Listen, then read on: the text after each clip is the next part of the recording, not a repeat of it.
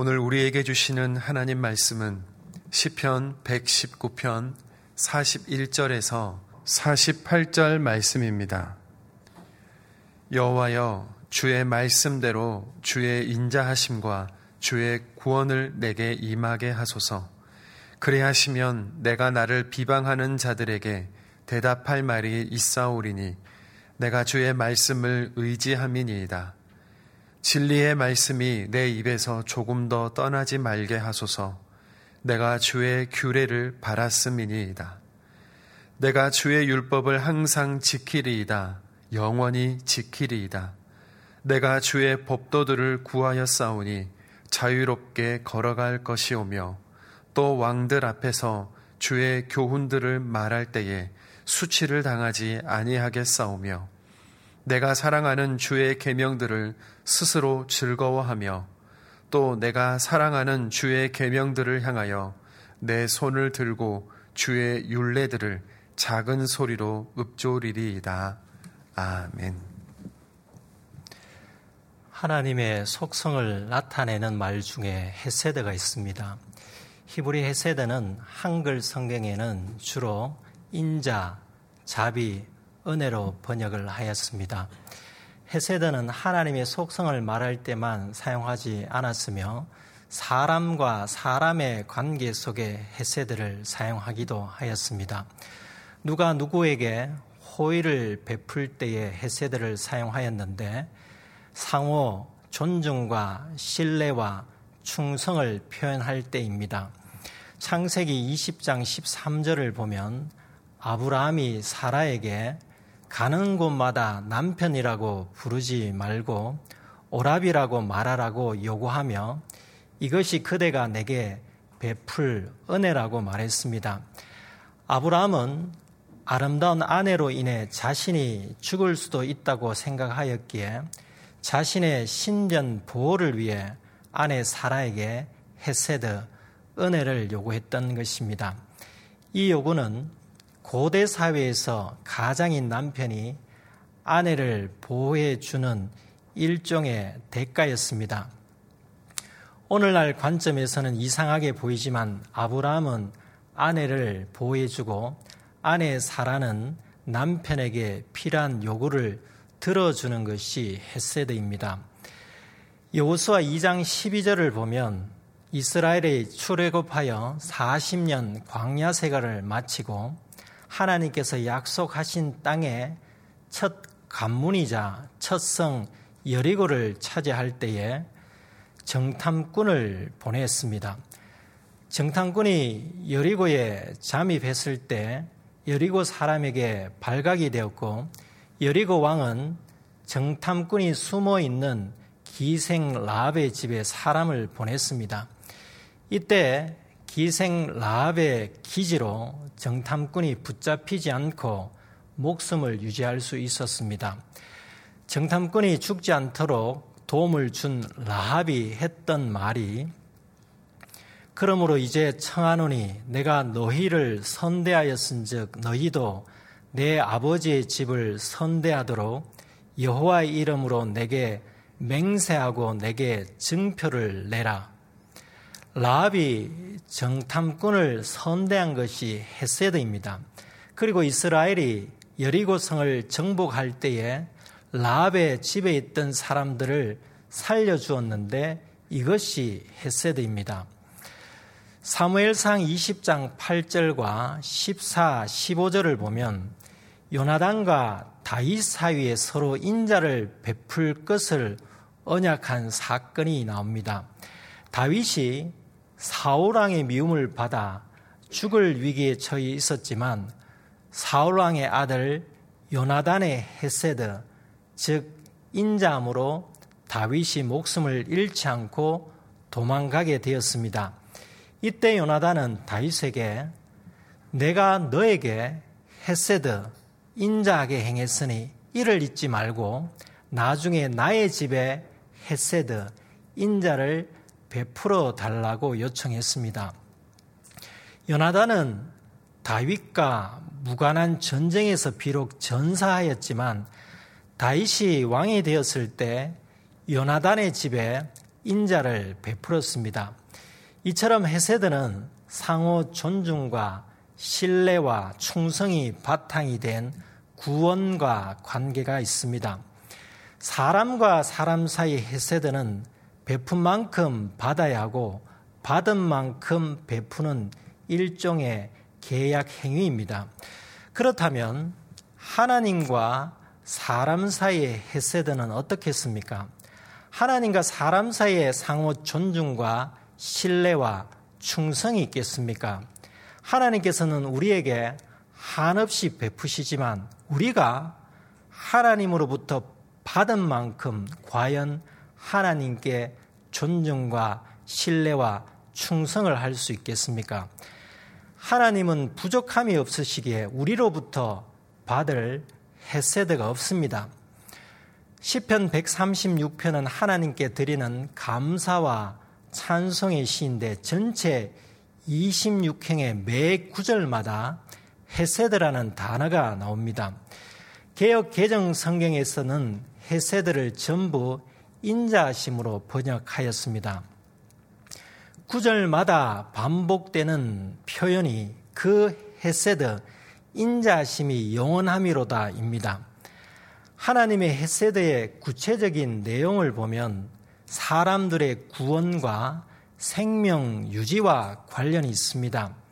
하나님께서 하늘과 땅과 해와 달과 별을 주관하시어 사람이 살아갈 수 있는 환경을 제공하시는 헤세드, 출애굽 과정에서 목숨을 살려주신 헤세드, 가나안 땅을 차지하는 과정에서 대적자 왕들을 제거하심으로 목숨을 구해 주신 헤세드, 그리고 육체를 위해 먹을 것을 주심으로 생명을 유지하게 해 주시는 헤세드입니다.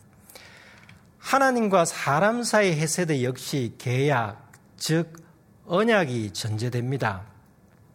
언약 당사자는 위기에 있는 상대의 목숨을 구하고 생명을 유지할 책임을 지게 됩니다. 이 언약은 우리가 하나님을 책임질 일이 실제 없으므로 하나님께서 사람에게 베푸시는 일방적인 언약입니다. 창세기 15장을 보면 하나님께서 아브라함에게 나타나셔서 자손의 번성함과 가나안 땅을 주시겠다고 약속하셨습니다. 세월이 흘러 헤세드이신 하나님께서는 이스라엘 백성을 출애굽하게 하신 후 모세를 불러 언약을 체결하셨는데 아브라함과 체결하셨던 언약과 크게 다르지 않습니다. 하나님께서 모세에게 하셨던 말씀입니다. 출애굽기 19장 5절에서 6절입니다. 세계가 다 내게 속하였나니 너희가 내 말을 잘 듣고 내 언약을 지키면 너희는 모든 민족 중에서 내 소유가 되겠고 너희가 내게 대하여 제사장 나라가 되며 거룩한 백성이 되리라. 너는 이 말을 이스라엘 자손에게 전할지니라. 한마디로 하나님께서 책임져 주시겠다는 말씀입니다. 모세는 하나님의 말씀을 이스라엘 자손에게 전했습니다. 모세 시대는 아니지만 하나님 말씀을 전해 들은 이스라엘 자손 중에 한 사람이 시편 119편의 시인입니다. 시인은 죽을 지경에 이르렀지만 자신이 살아야 할 이유를 하나님 말씀을 근거로 기도하고 있습니다. 첫째 행입니다. 여호와여 주의 말씀대로 주의 인자심과 주의 구원을 내게 임하게 하소서. 시인이 말하는 주의 말씀대로는 하나님께서 아브라함과 모세와 체결하셨던 그 언약의 말씀대로입니다. 주의 인자심에서 인자하심은 헤세드입니다. 인자심이 임하게 해달라는 것은 곧 죽음이나 죽을 지경에서 구원해 달라는 뜻입니다. 주의 인자심이 임하게 하소서라는 것은 살려 주시옵소서입니다. 주의 피로 제삼을 받은 우리는 주님의 은혜로 구원을 받았지만 일상에서 날마다 하나님께 해세들을 기도하지 않으면 살아가기 힘든 세상을 살아가고 있습니다. 지난 한 주간의 삶이 어땠습니까? 전쟁 같지 않았습니까? 내일을 알 수 없어 오늘을 불안하게 살아가고 있습니다. 공부도, 직장 일도, 사업도, 가정 일도, 인간관계도 모든 일이 내 뜻대로, 내 계획대로 되지 않는 것이 우리의 인생사입니다. 당장 먹고 살아갈 길이었거나 도저히 해결하기 어려운 상황을 거의 매일 직면하고 있지 않습니까? 그러므로 우리는 매일 하나님께 살려달라고 기도해야 합니다. 하나님께서 구원해 주시지 않으면 이 험한 세상을 살아갈 수 없습니다. 우리가 하나님께 살려달라고 기도할 때에 어떻게 기도하십니까? 시편 119편의 시인처럼 주의 말씀대로 기도해야 합니다. 시인이 하나님께 살려달라고 기도할 때에 자신을 살려주셔야 하는 근거를 하나님 말씀에서 찾았습니다. 하나님께서 말씀하셨으니 저를 살려주셔야 합니다. 라고 호소합니다. 우리가 기도할 때 하나님 말씀대로 기도하지 않으면 아버지 원대로 기도하는 것이 아니라 내 원대로 하는 기도로 빠질 수 있습니다. 지난 수요 및 구역 성경 공부에서 배웠던 다윗의 기도가 어떠합니까? 사무엘하 7장 29절입니다. 이제 청하건대 종의 집에 복을 주사 주 앞에 영원히 있게 하옵소서. 주 여호와께서 말씀하셨사오니 주의 종의 집이 영원히 복을 받게 하옵소서. 다윗은 자신의 집의 복을 그것도 영원히 복을 받게 하옵소서라고 기도하였습니다. 이 기도를 얼핏 보면 다윗은 자신만 생각하는 이기적이고 기복적인 신앙인처럼 보입니다. 그러나 다윗은 하나님의 말씀대로 기도한 것입니다. 다윗이 이렇게 기도하기 전 하나님께서 나단 선지자를 통해 다윗에게 알려주신 말씀이 있습니다. 내가 내 몸에서 날 내 씨를 내 뒤에 세워 그의 나라를 견고하게 하리라. 나는 그의 나라 왕위를 영원히 견고하게 하리라.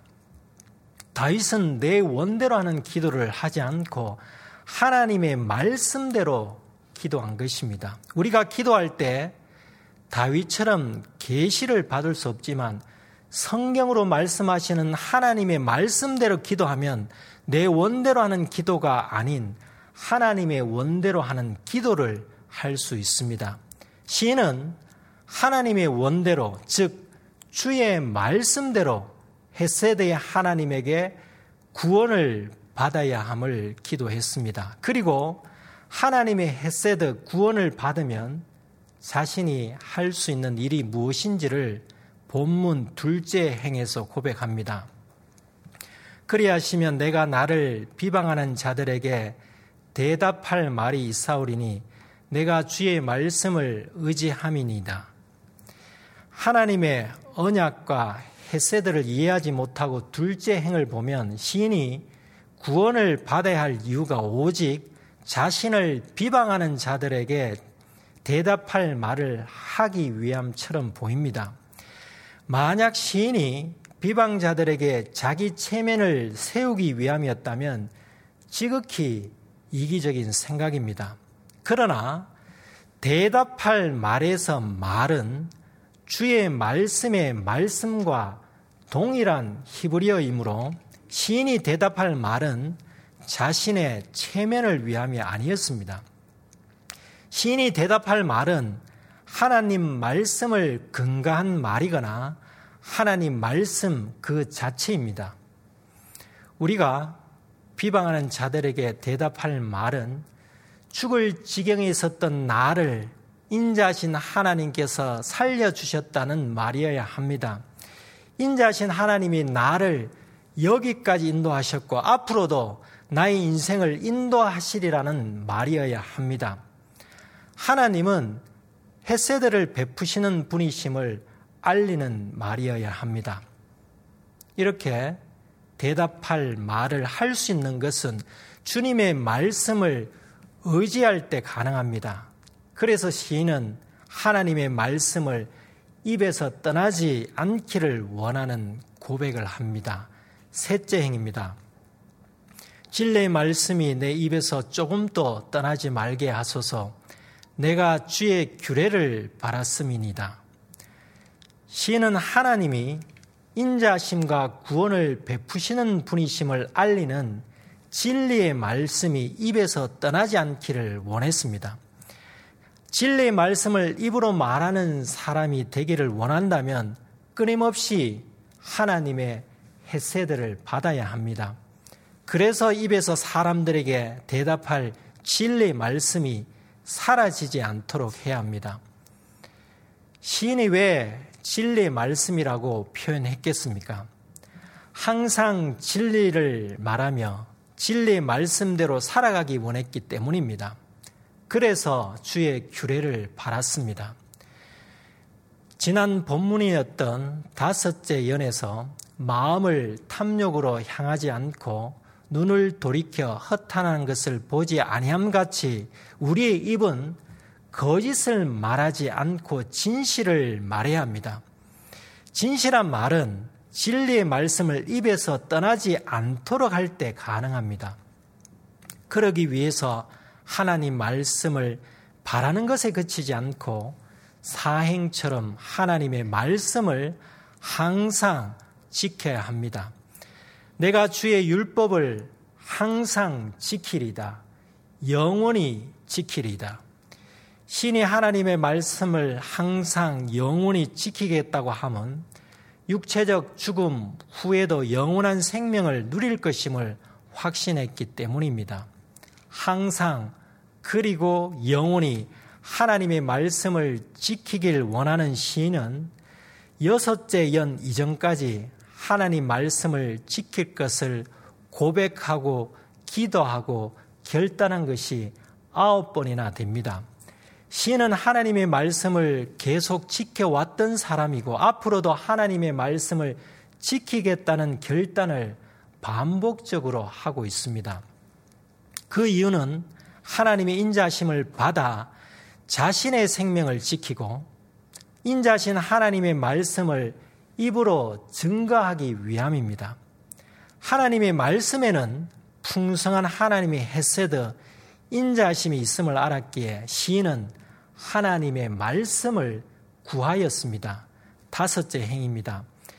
내가 주의 법도들을 구하였사오니 자유롭게 걸어갈 것이오며 오행부터 미완료형 동사가 네 개 나옵니다. 첫째가 자유롭게 걸어갈 것이다입니다.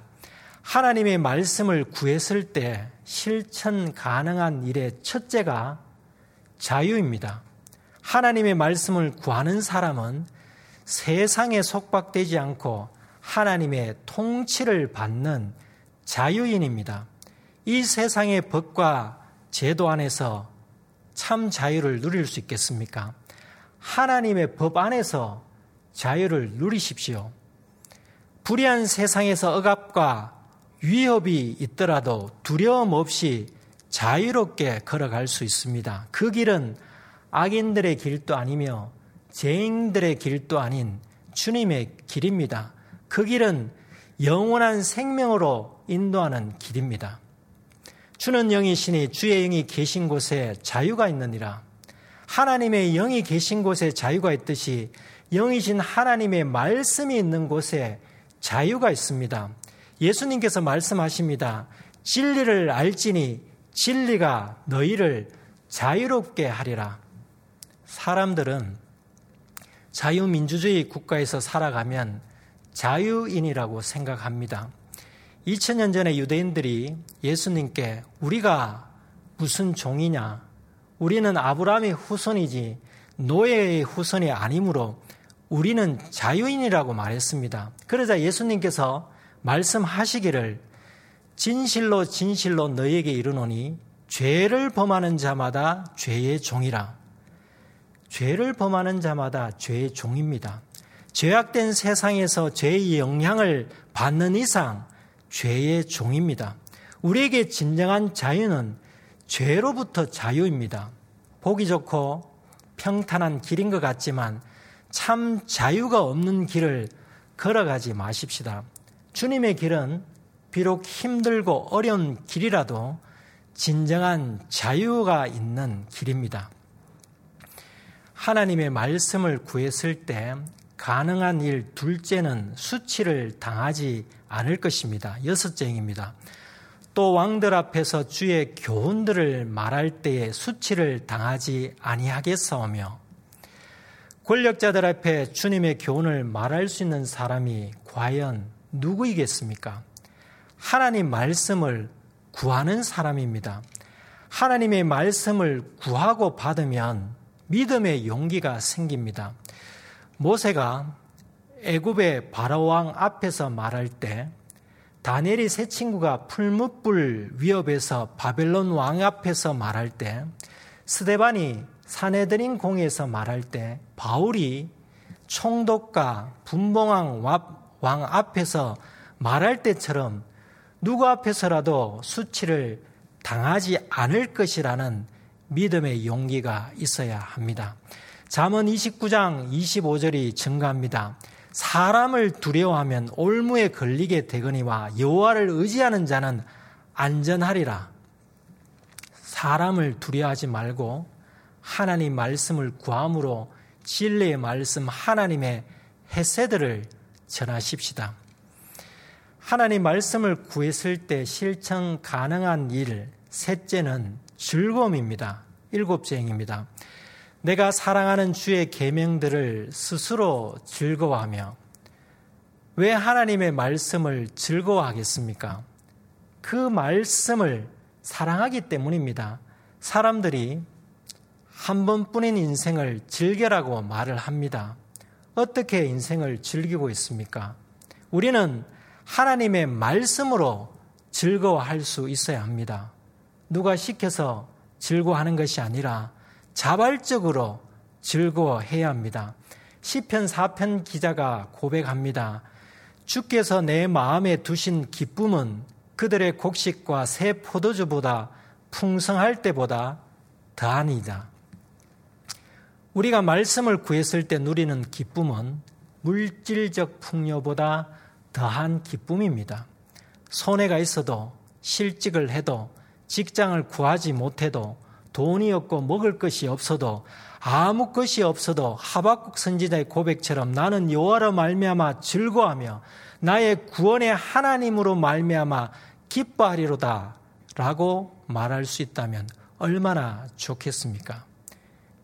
신이 한 번 더 하나님의 말씀을 사랑한다며 고백합니다. 마지막 행입니다. 또 내가 사랑하는 주의 계명들을 향하여 내 손을 들고 주의 윤례들을 작은 소리로 읊조리리다. 하나님의 말씀을 구했을 때 실천 가능한 일의 넷째는 말씀 묵상입니다. 시인은 하나님의 말씀을 향하여 손을 들고 하나님 말씀을 작은 소리로 읊조리겠다고 다짐합니다. 손을 들다는 말씀에 대한 전적 신뢰이며 주님의 말씀을 지속적으로 순종하겠다는 서약입니다. 다윗이 시편 28편에서 주님의 지성소를 향하여 나의 손을 들고 주께 부르짖을 때 나의 간구하는 소리를 들으소서라고 기도했습니다. 지성소를 향하여 손을 든 것은 곧 지성소에 임재하시는 하나님을 향하여 손을 든 것입니다. 다윗은 시편 63편에서는 하나님의 헤세드 인자심으로 말미암아 손을 든다고 고백했습니다. 주의 인자심이 생명보다 나음으로 내 입술이 주를 찬양할 것이라. 이름으로 나의 평생에 주를 송축하며 주의 이름으로 말미암아 나의 손을 들리다. 본문 48절에 하나님의 헤세드 인자심이 있는 말씀을 향하여 손을 든다는 것은 말씀을 전적으로 신뢰하고 계속해서 묵상하겠다는 다짐입니다. 우리는 인자신 하나님의 말씀을 향하여 손을 들기를 주저하고 있습니다. 말씀을 지킬 자신이 없습니다. 주님의 길을 묵묵히 걸어갈 인내심도 없습니다. 현실에 안주하고 무기력하고 주님을 위해 능동적으로 헌신할 마음이 상실되었습니다. 이 모든 것이 회복될 수 있도록 인자하신 하나님의 말씀을 향하여 손을 들고 결단해야 하겠습니다. 복 있는 사람은 오직 여호와의 율법을 즐거워하여 그의 율법을 주야로 묵상하는 사람입니다. 하나님의 말씀을 묵상하는 사람이 하나님께서 베푸시는 헤세드의 감동을 누릴 수 있습니다. 말씀이 삶으로 나타나지 않는다면 묵상이 형식에 그쳤기 때문입니다. 성경을 단지 소리내어 읽는다고 묵상이 되지 않습니다. 말씀을 통해 하나님의 해세들을 깨닫고 삶으로 드러날 때 진정한 묵상이 됩니다. 하나님의 말씀을 묵상함으로 흐트러진 삶의 방향을 잡고 하나님의 말씀을 묵상함으로 기도해야 할 것을 기도하고 하나님의 말씀을 묵상함으로 영적인 풍요로움을 누리시기를 바랍니다. 우리에게 하나님의 인자심이 없다면 우리는 이미 죽었거나 살아있더라도 죽은 인생이나 다름이 없습니다. 하나님의 헤세드가 없다면 한순간도 평안의 숨을 쉴 수 없습니다. 만약에 하나님의 헤세드 구원이 내게 임하지 않는다면 그 이유가 무엇이겠습니까? 시인처럼 기도하지 않기 때문입니다. 주의 말씀대로 하나님의 자비하심을 구하십시오. 하나님께서 한량없는 구원하심과 인자하심의 해세들을 베풀어 주십니다. 해세드가 상호 존중과 신뢰와 충성을 요구하지만 우리가 하나님께 드릴 해세드가 무엇이 있겠습니까? 하나님께서는 우리에게 어떤 해세드도 요구하지 않으십니다. 다만 우리가 하나님께 드릴 것이 있다면 하나님 말씀을 순종하는 일입니다. 한량없는 해세들을 베푸시는 하나님께서도 우리가 하나님 말씀을 순종하시기를 원하십니다. 우리가 하나님 말씀을 순종하기 위해서 시인의 기도와 고백처럼 하나님 말씀을 의지하고 바라고 지키고 구하십시다. 기도하겠습니다. 하나님 아버지, 아무런 대가 없이 저희를 하나님의 자녀로 삼아 주시고 헤세드 인자심과 구원을 베풀어 주셔서 감사드립니다. 저희가 하나님께 해 드린 것은 하나님의 말씀을 순종하는 일임을 잊지 않게 하시옵소서. 하나님의 말씀을 의지하고 바라고 지키고 구하는 자가 되어 환난과 어려움을 만날 때에도 주님의 말씀대로 주님의 헤세드 인자심을 간구하여 살아나게 하시옵소서. 하나님의 말씀을 의지함으로 비방자들에게 대답할 말이 있게 하시고 하나님의 말씀을 바람으로 입으로 거짓을 말하지 않고 진리의 말씀을 전하게 하시옵소서. 하나님의 말씀을 항상 영원히 지키며 하나님의 말씀을 구하여 속박이 많은 세상에서 진정한 자유를 누리게 하시옵소서. 힘 있는 어떤 사람들 앞에서도 하나님의 말씀을 부끄러워하지 않고 하나님의 말씀을 담대히 전하게 하시옵소서. 하나님의 말씀을 사랑함으로 말씀을 자발적으로 즐거워하게 하시옵고 말씀을 작은 소리로 읊조리는 사람이 되게 하시옵소서. 예수님의 이름으로 기도드립니다. 아멘.